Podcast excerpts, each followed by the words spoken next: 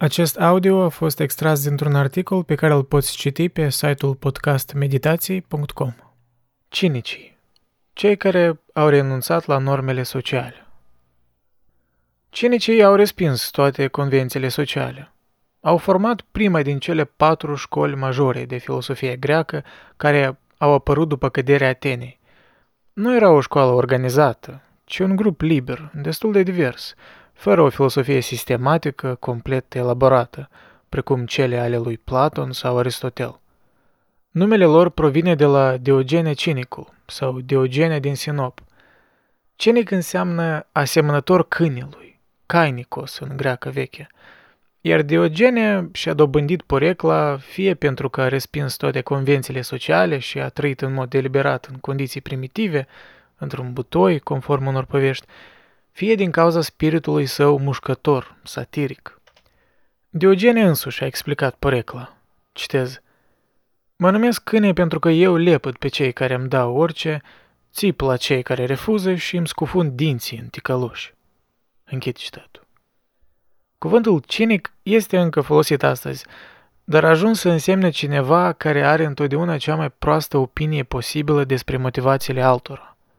Actualul fondator al grupului a fost probabil Antistene, reprezentantul mai puțin pitoresc, un elev al lui Gorgias, care a devenit ulterior discipol al lui Socrate. Cinicii au promovat ca o cale spre fericire și virtute o viață foarte simplă, independentă, neîngreunată de posesii și legături sociale. Ei, sau cel puțin antistene, s-au opus puternic teoriei formelor lui Platon, se spune că Antistene i-a reproșat lui Platon. Citez, văd un cal, dar nu văd forma perfectă a calului. Închid citatul. Înțelepciunea pentru cinici a fost capacitatea de a înțelege că valorile pe care majoritatea oamenilor le dețineau nu au sens, spre deosebire de noțiunea socratică de a analiza acele valori pentru a căuta valoarea universală, dincolo și deasupra lor. Deci, în timp ce Socrate încerca prin dialectică să afle valorile adevărate ale oamenilor, cinicii nici nu prea aveau chef să întrebe lumea. A treia figură importantă dintre cinici a fost Crates, născut în Teba. A renunțat la o mare avere pentru a trăi o viață de sărăcie cinică în Atena. Se spune că știa despre Diogene și a fost profesor al lui Zenon din Citium, fondatorul stoicismului. Mișcarea cinică a dispărut în secolele I și al II-lea înaintea erei noastre, dar a fost mai apoi reînviată în secolul I în era noastră. Contextul istoric Elevul lui Aristotel, Alexandru cel Mare, a schimbat istoria într-un mod care a afectat și dezvoltarea filosofiei. Într-un timp uimitor de scurt, el a cucerit mai mult sau mai puțin întreaga lume, așa cum era cunoscută de vechii greci – din Italia până în India, inclusiv cea mai mare parte a ceea ce se numește în prezent Orientul Mijlociu, împreună cu vaste zone din Africa de Nord. Independența orașelor state grecești s-a încheiat pe măsură ce au fost înghițite în Imperiul lui Alexandru și și-au pierdut dominația culturală. Oriunde s-a dus, Alexandru a fondat noi orașe, din care urma să fie administrate cuceririle sale, pe care le-a colonizat cu greci. Coloniștii s-au căsătorit în cea mai mare parte cu femei locale, astfel încât populațiile din aceste orașe au devenit rapid cosmopolite, dar etosul și limbajul lor au rămas peste tot în greacă. Rezultatul a fost că întreaga lume antică a ajuns să fie condusă din orașe în ghilimele grecești, care nu se aflau în Grecia și ale căror populații erau multirasiale și multilingve. Lumea respectivă este cunoscută ca lumea elenistică. Cel mai important oraș al său a fost cel pe care Alexandru l-a numit după sine, Alexandria, în Egipt. Acesta a devenit principalul centru internațional de cultură și învățare, locul cele mai importante biblioteci pe care lumea antică a avut-o vreodată. Epoca elenistică a durat aproximativ 300 de ani, de la căderea orașelor grecești din secolul al IV-lea înaintea erei noastre până la apariția Imperiului Roman în secolul I înaintea erei noastre. În timpul acestei perioade, cultura și civilizația Greciei antice s-au propagat în întreaga lume antică. Acestea au fost circumstanțele în care a apărut Republica Romană și în care Imperiul Roman a luptat să se stabilească. De asemenea, a fost lumea în care s-a născut creștinismul și explică de ce, deși Palestina era o colonie romană, Noul Testament a fost scris în greacă. Diogene, primul cosmopolit Imediat după moartea lui Alexandru, imperiul său s-a despărțit în facțiuni războinice, așa că, în timp ce unitatea culturală pe care a creat-o a continuat, au existat lupte și conflicte neîncetate la nivel politic. Toate cele patru noi școli de filosofie care au înflorit în această perioadă, cinicii, scepticii, epicurienii și stoicii, reflectă acest fapt. Toți sunt preocupați de modul în care un om civilizat trebuie să trăiască într-o lume nesigură, instabilă și periculoasă. Cinicii, prima școală din acestea, erau cei ce azi i-am numit abandonați sau dropouts în engleză.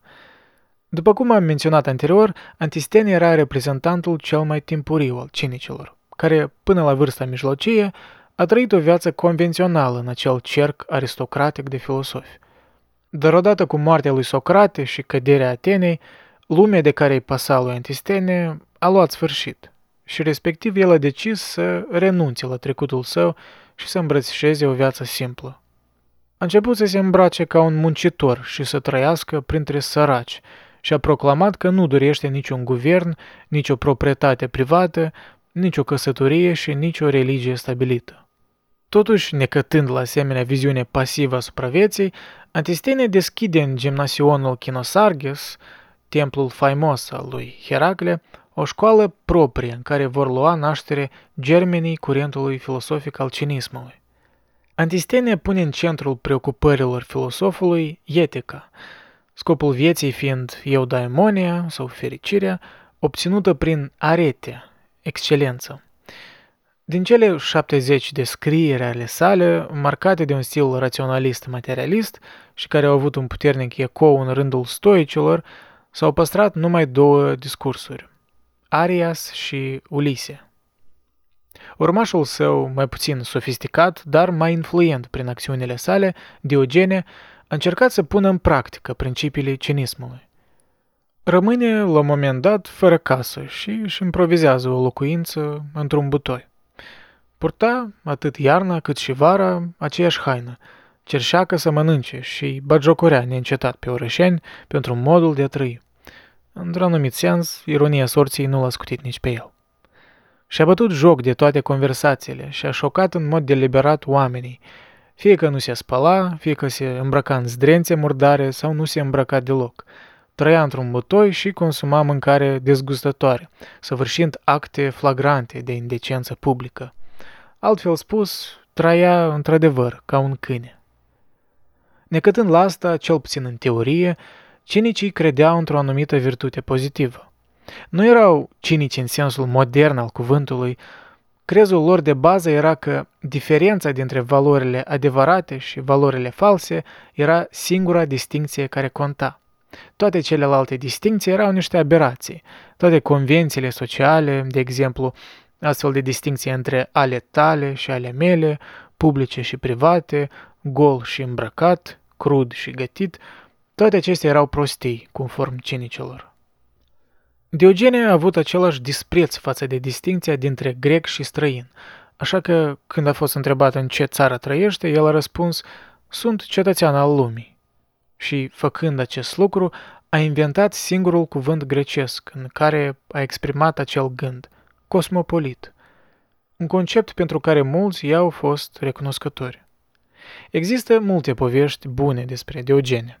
Cea mai faimoasă este că atunci când Alexandru cel Mare, conducătorul întregii lumi, a venit să-l viziteze în gaura lui murdară și a stat la intrare întrebându-se dacă ar putea face ceva pentru el, Diogene a răspuns, Da, dă-te puțin mai deoparte dintre mine și soare. Nu există nicio îndoială că el a vrut să spună acest lucru atât la figurat cât și la propriu. Este probabil cea mai elocventă reducere a valorilor lumești pe care un filosof a reușit să o ofere vreodată. Se spune că Alexandru a fost atât de impresionat de acest răspuns, încât ar fi declarat, dacă nu eram Alexandru, aș fi vrut să fiu Diogene. După scrierile lui Diogene Laertios, doxograful, aici să nu-l confundăm cu Diogene din Sinop, cel despre care vorbim acum, Diogene Cinicul ar fi murit în aceeași zi în care Alexandru cel Mare murea la Babilon. Până în zilele noastre, numeroși filosofi au văzut în Diogene un model absolut de sinceritate și mai ales un exemplu rar de congruență între idei și viață. Esența filosofiei cinice Deși cinicii au avut un impact asupra gândirii morale din Atena după moartea lui Socrate, cunoștințele lor au fost transmise prin rapoarte ulterioare și extrem de controversate despre faptele și spusele lor, mai degrabă decât scrierile lor.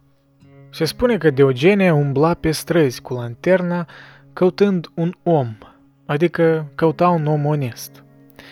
El a pretins să pună curajul împotriva averii, natura împotriva convenției și rațiunea împotriva pasiunii.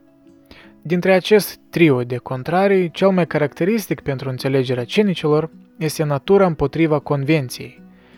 Diogene a învățat că o viață conform naturii era mai bună decât una care se conforma convenției. În primul rând, viața naturală este mai simplă.